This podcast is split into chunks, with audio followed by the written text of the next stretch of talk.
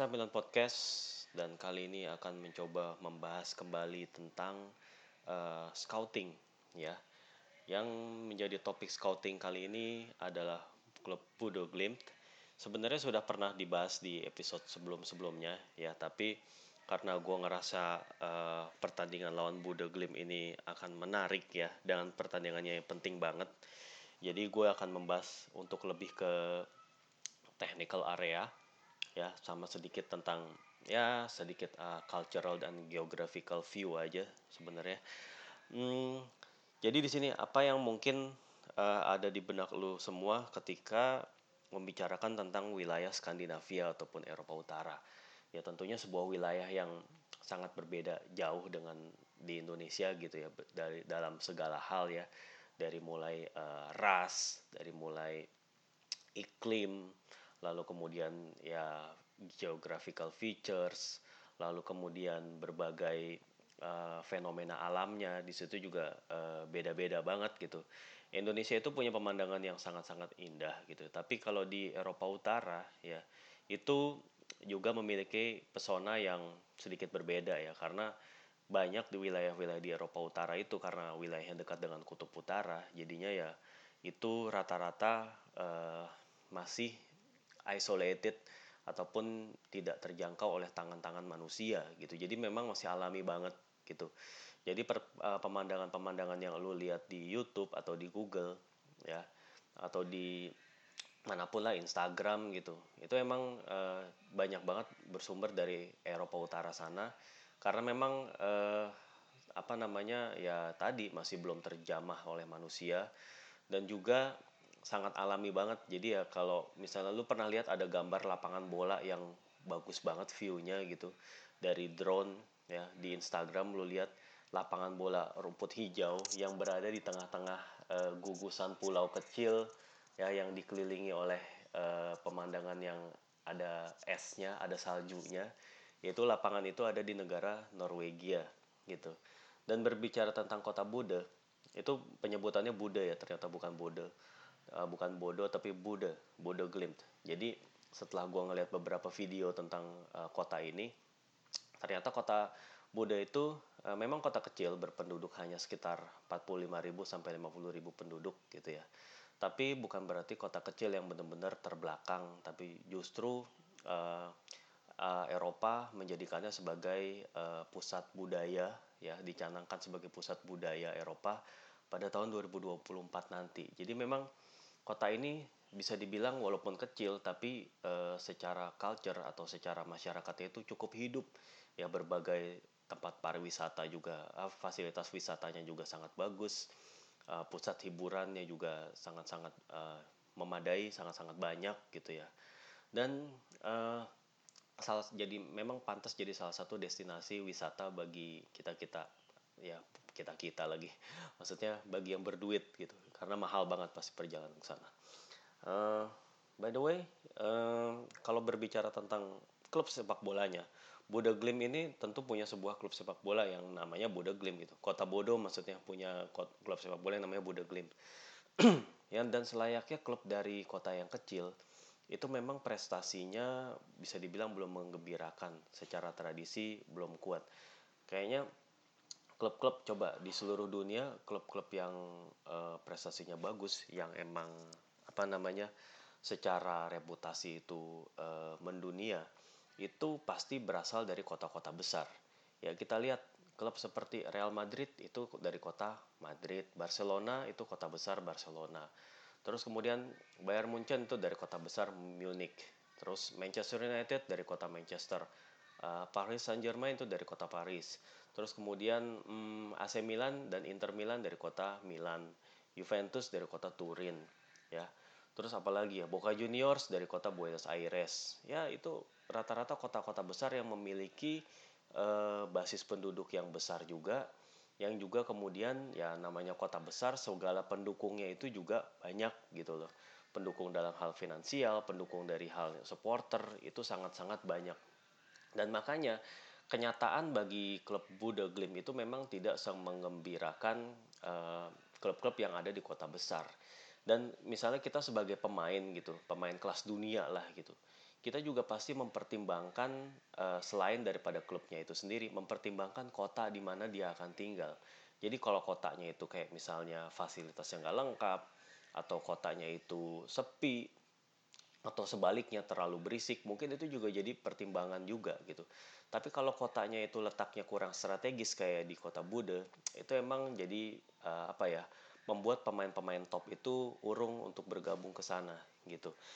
Dan uh, untuk mengatasinya jadinya pasti manajemen tuh harus punya cara untuk mengakali dan tidak ada cara lain selain mengorbitkan pemain-pemain dari akademi sendiri dan untuk menghasilkan pemain-pemain yang bagus dari akademi.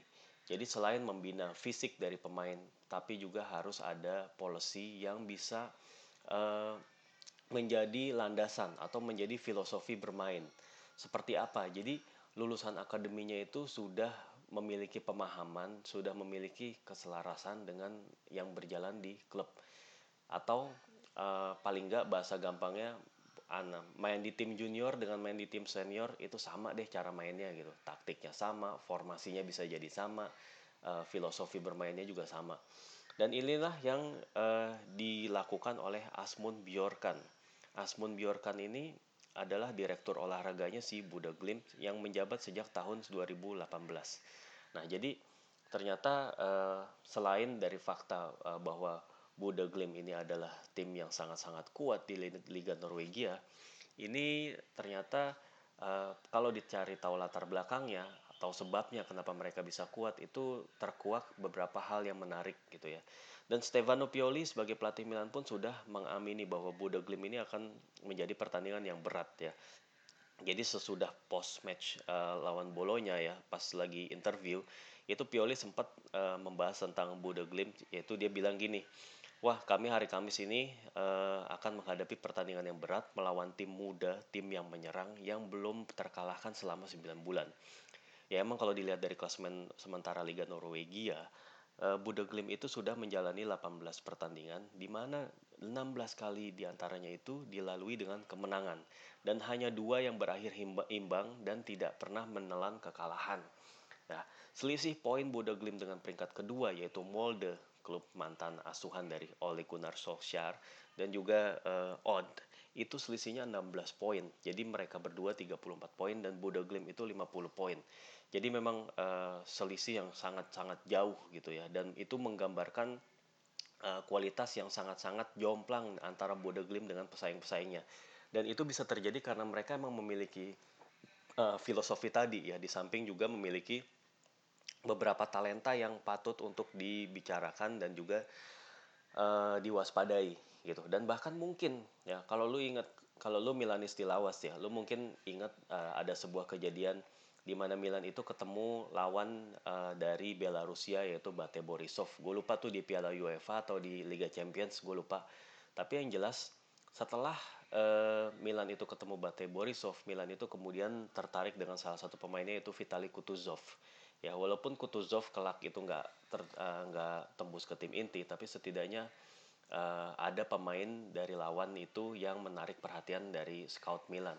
Dan ini gue harapkan juga bisa aja terjadi uh, pada Budeglim karena Budeglim ini mempunyai beberapa pemain ber berkualitas yang menurut gue cukup bisa diperhitungkan untuk main di klub-klub besar termasuk Milan gitu ya. Nanti gue akan lebih bahas uh, lebih detail lagi. Nah, balik lagi ke Asmund Bjorkan ya tadi dia si direktur olahraganya.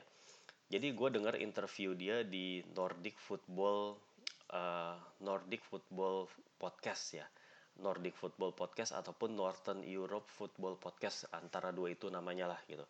Lu coba search di Google ya di antara dua keyword itu lo akan nemu uh, wawancara uh, si podcaster dengan si Asmund Bjorkan atau si direktur olahraganya Buda Glim.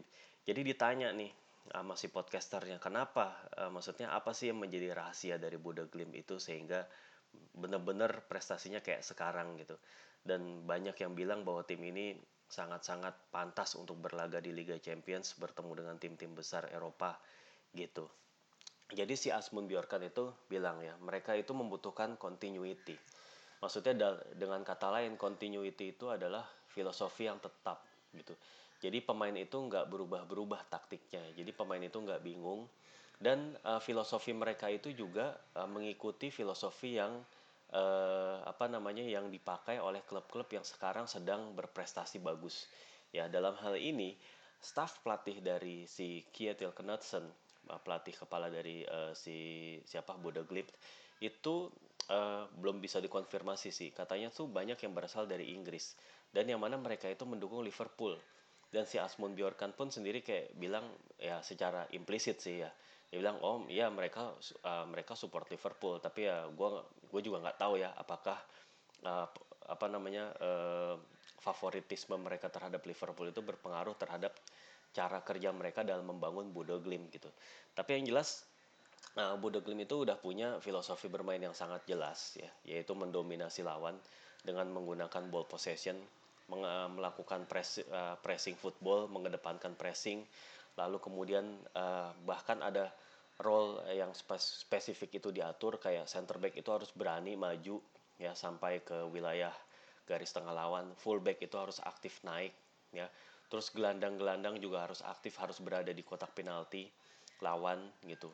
Dan uh, pokoknya pemain-pemain itu harus cepat ngerebut bola dari lawan ya itu kan ciri khas tim modern yang secara fisikal itu kuat dan juga secara teknikal itu mumpuni gitu. Dan si uh, Bodo Glimt ini menggabungkan kedua-duanya gitu ya.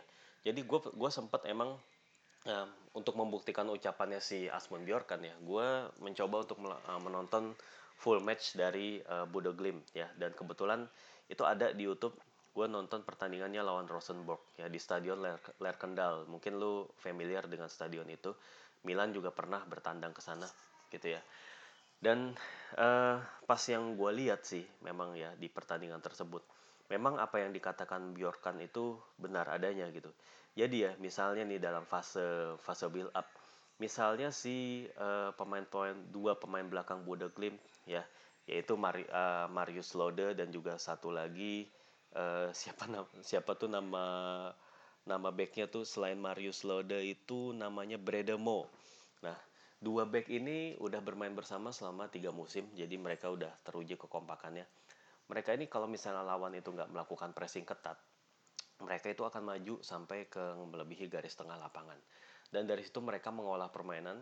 Misalnya mereka akan mencari seorang winger entah itu kalau dari kiri itu adalah Jens Peter Hauge atau dari kanan itu si uh, Philip Zinkernagel ya itu dari Zinkernagel dan juga si Peter Hauge itu bola kemudian diolah lagi. Mereka akan mencari gelandangnya yaitu antara Ulrich Saltnes ataupun Sondre Vet ya.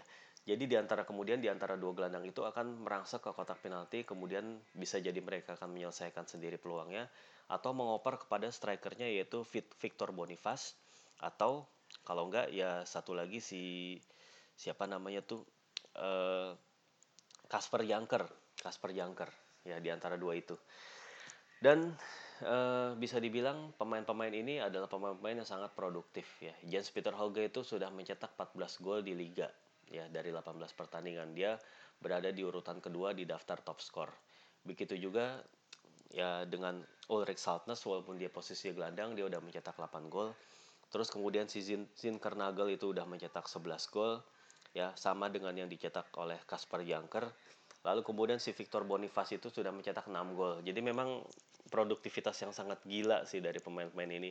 Jadi memang nggak salah juga kalau uh, ada sebuah media yang menyamakan tim ini dengan Atalanta. Jadi ada yang menjuluki si Bodo Glimt ini Atalanta dari Skandinavia. Ya, itu tadi dari fase build up ya. Uh, satu lagi kalau misalnya mereka itu di press ya, di di press apa namanya di press ketat oleh lawan-lawannya. Jadi si center back itu akan mencari si Patrick Burke. Patrick Burke itu adalah uh, gelandang bertahannya. Dia akan turun, dia akan turun cukup deep ya di posisi uh, benar-benar yang sejajar sama back untuk memberikan opsi passing. Dan ketika para backnya itu juga sedang naik, ya si Patrick Burke itu bersiaga di tengah, di wilayah tengah, di antara si uh, duetnya si Marius Lode dan juga Bredemo itu tadi. Jadi si Patrick Burke itu akan bersiaga di paling belakang untuk menghalau serangan uh, andaikan misalnya terjadi bola itu direbut atau dipotong gitu ya. Itu kalau dari sisi fase build up-nya mereka gitu ya. Selain itu dalam fase build up uh, ya seperti biasa triangular passing itu mereka udah mastering banget ya jadi kalau misalnya Jens Peter Hauge itu membawa bola di sisi kiri itu otomatis back kirinya si Frederick Bjorkan anak dari Asmund Bjorkan itu juga akan memberikan opsi passing juga bersama dengan si uh, Ulrich Saltnes tiga orang itu akan membentuk kombinasi. Terus setelah si Ulrich itu ngebawa bola itu penyerangnya juga akan berada di dekat dia si entah itu si Boniface ataupun si Kasper Janker. Dan si Zinkernagel juga akan mendekat juga gitu dan uh, posisi Jens Peter Hauge dan Zinkernagel itu juga nggak statis di di kiri atau di kanan terus ya. Mereka tuh kerap melakukan rotasi posisi kerap bertukar posisi untuk membingungkan back-back lawan. Dan ini gue juga ngeliat emang James Peter Hoge wajar aja kalau diincar MU karena memang secara skill dia bagus banget sih. Dia sangat cepat dan sangat uh, apa namanya sangat skillful juga dan sangat tajam gitu ini bahaya banget buat back Milan harus mewaspadai dia. Termasuk juga Victor Boniface. Ya Victor Boniface itu uh, skillful dan cepat juga. Dan dia pintar untuk nyari foul. Ya itu patut waspada. Karena pemain-pemain Milan tuh cukup sering bikin foul di daerah berbahaya. Terus kemudian Zinkernagel juga pemain yang skillful juga dan juga sekaligus cerdik. Ya, artinya lawan-lawan Milan ini eh, nggak uh, dihadapi ketika menghadapi Shamrock jadi waktu lawan Shamrock itu pemain yang berbahaya tuh cuma si Aaron Green sama si Jack Byrne nah tapi kalau lawan apa melawan Bodo Glimt itu setidaknya ada lima pemain yang harus diwaspadai yaitu si Jens Peter Hauge tadi, Philip Zinkernagel, terus kemudian Sandre Vet, kemudian Ulrich Stansen, oh Ulrich Saltnes, dan satu lagi si Victor Boniface atau si Bredemo ya. Dan ada lagi satu pemain yang patut diperhatikan yaitu Patrick Burke yang tadi gue bilang ya.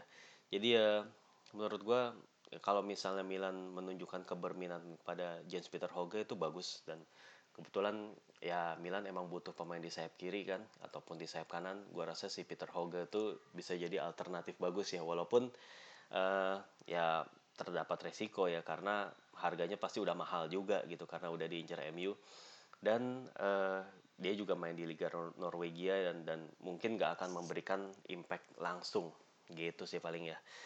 Uh, terus kemudian setelah uh, apa uh, mereka juga misalnya lagi lagi nggak ngebawa bola mereka juga emang melakukan pressing lewat setidaknya tiga atau empat pemain sih. Jadi bola itu makin cepat direbut.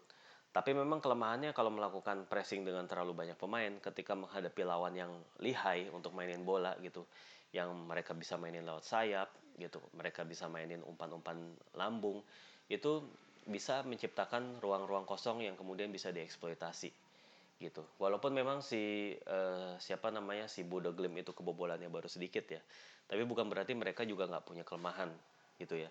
Dan uh, bagaimana Milan itu berpeluang untuk bisa mengalahkan Bodo Glim itu menurut gue caranya pertama tentunya dengan kualitas pemain. Tetap biar bagaimanapun kualitas pemain Milan ada di atas Bodo Glim gitu. Jadi pemain kayak Ibra, terus kemudian kayak si uh, Frank dan Benacer kemudian Hakan Calhanoglu, Theo Hernandez, ini pemain-pemain yang akan memberikan perbedaan dari sisi kualitas. Yang mana dalam pertandingan-pertandingan penting seperti ini, itu kualitas pemain itu sering menjadi penentu. Ya, itu satu.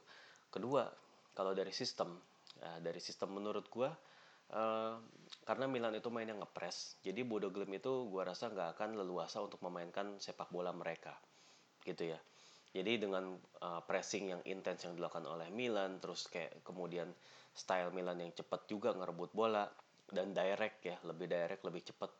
Uh, Milan itu sekarang kalau misalnya udah ngerebut bola mereka melakukan fast break dengan hanya beberapa umpan langsung melakukan melepaskan tendangan ya.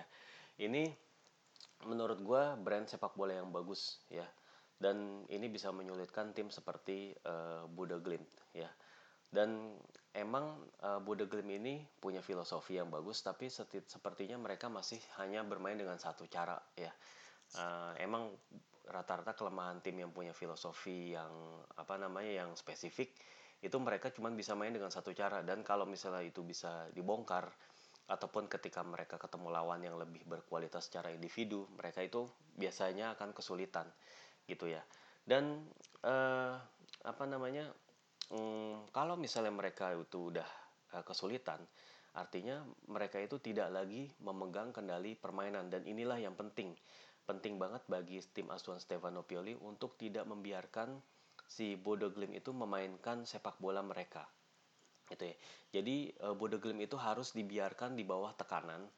Jadi supaya terbawa dalam permainan Milan, bukan sebaliknya. Jangan sampai Milan yang terbawa dalam permainan Bodo Glimt ya selama itu bisa dilakukan menurut gue peluang Milan untuk menang itu sangat besar gitu ya tinggal bagaimana finishing yang menurut gue harus lebih ditingkatkan lagi efisiensinya baik dari Ibra, Hakan ataupun siapa pun yang ditaruh di sayap kanan dan kiri either itu Selemakers, Castillejo ataupun ya si siapa lagi ya entah itu Brahim Diaz, Lukas Paketa gitu yang ditaruh di situ.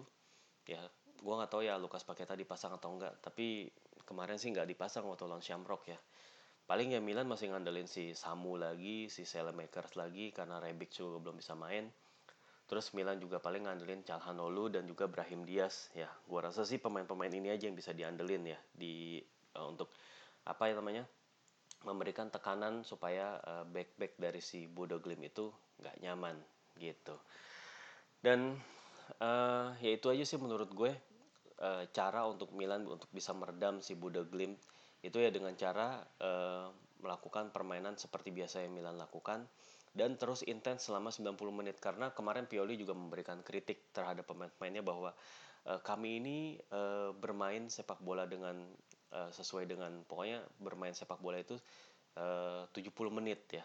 Setelah menit ke-70 atau setelah unggul 2 gol itu kami seperti berhenti bermain gitu. We stop playing ya artinya membiarkan bolonya itu mengambil alih pen, uh, pertandingan dan kemudian bisa menciptakan beberapa peluang. Nah, ini nggak boleh terjadi ketika melawan tim seperti uh, Bodo Glimt karena mereka memiliki penyerang-penyerang yang bahaya dan Milan juga masih belum diperkuat oleh Kapten Alessio Romagnoli jadi masih harus mengandalkan Matteo Gabbia. Lalu kemarin si Simon Kjaer itu ditarik juga di menit ke-70-an karena untuk precaution aja kalau kalau takutnya uh, si Simon Kjaer itu cedera karena kemarin kayaknya dia tuh kena mengal, uh, apa mengalami benturan juga di lawan bolonya jadi Simon Kjaer itu kemudian ditarik lebih cepat untuk mencegah uh, supaya benturannya itu tidak menjadi cedera parah yang membuatnya nggak bisa main lawan Bodo.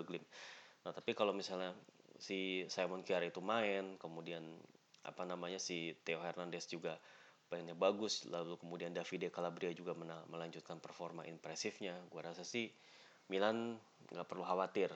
Jadi ya dengan kualitas pemain sekaligus dengan pressing ketat dan juga performa yang masih terjaga gitu gue rasa sih Milan akan bisa melewati Buda Glimt. Ya semoga aja gitu.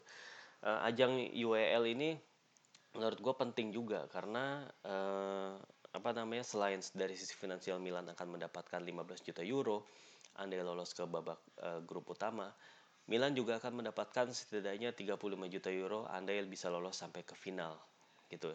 Belum lagi pendapatan-pendapatan sponsor yang akan mengalir dari situ. Jadi menurut gue lolos ke Europa League itu sangat-sangat penting buat Milan. Dan ini juga berpengaruh juga terhadap uh, transfer policy. Jadi kalau Milan sampai nggak lolos nih, nggak lolos ke uh, babak grup utama, ya rasanya bursa transfer Milan itu akan berhenti. Jadi Milan nggak akan beli pemain karena uh, proyeksi untuk ngedapetin setidaknya 15 juta euro itu menguap, gagal. Jadi satu-satunya cara Milan untuk bisa ngedapetin pemain yang diinginkan adalah dengan menunggu penjualan pemain ya. Yang mana itu nggak mudah ya, namanya ngejual pemain itu pasti nggak mudah. Karena pemain-pemain yang mau dijual itu rata-rata pemain yang udah nggak dapetin tempat di tim inti, jadinya sulit untuk bisa membuat atau meyakinkan calon pembeli bahwa ini pemain bagus loh. Lah kalau bagus kenapa nggak lu pasang? Ya, kayak gitulah contohnya. Ya uh, kurang lebih itu aja sih mau gue sampaikan dari episode yang uh, ini. Ya semoga aja bisa memberikan informasi lebih lagi tentang uh, calon lawan Milan yaitu Buda Glim. Dan gue akan berusaha untuk membuat episode-episode kayak gini ketika misalnya Milan menghadapi lawan yang sebelumnya tidak dikenal atau tidak terlalu dikenal. Ya semoga dengan gini pengetahuan kita terhadap dunia sepak bola itu makin luas, makin bertambah dan uh, menikmati sepak bola itu jadi makin ya jadi makin enak lah dengan kalau kita tahu banyak. Itu aja sih yang mau gue sampaikan ya, kurang lebihnya mohon maaf ya. Uh, terima kasih juga untuk uh, teman-teman yang udah dengerin Kasamilan Podcast. Oke, sampai jumpa lagi dalam pembahasan selanjutnya. Ciao.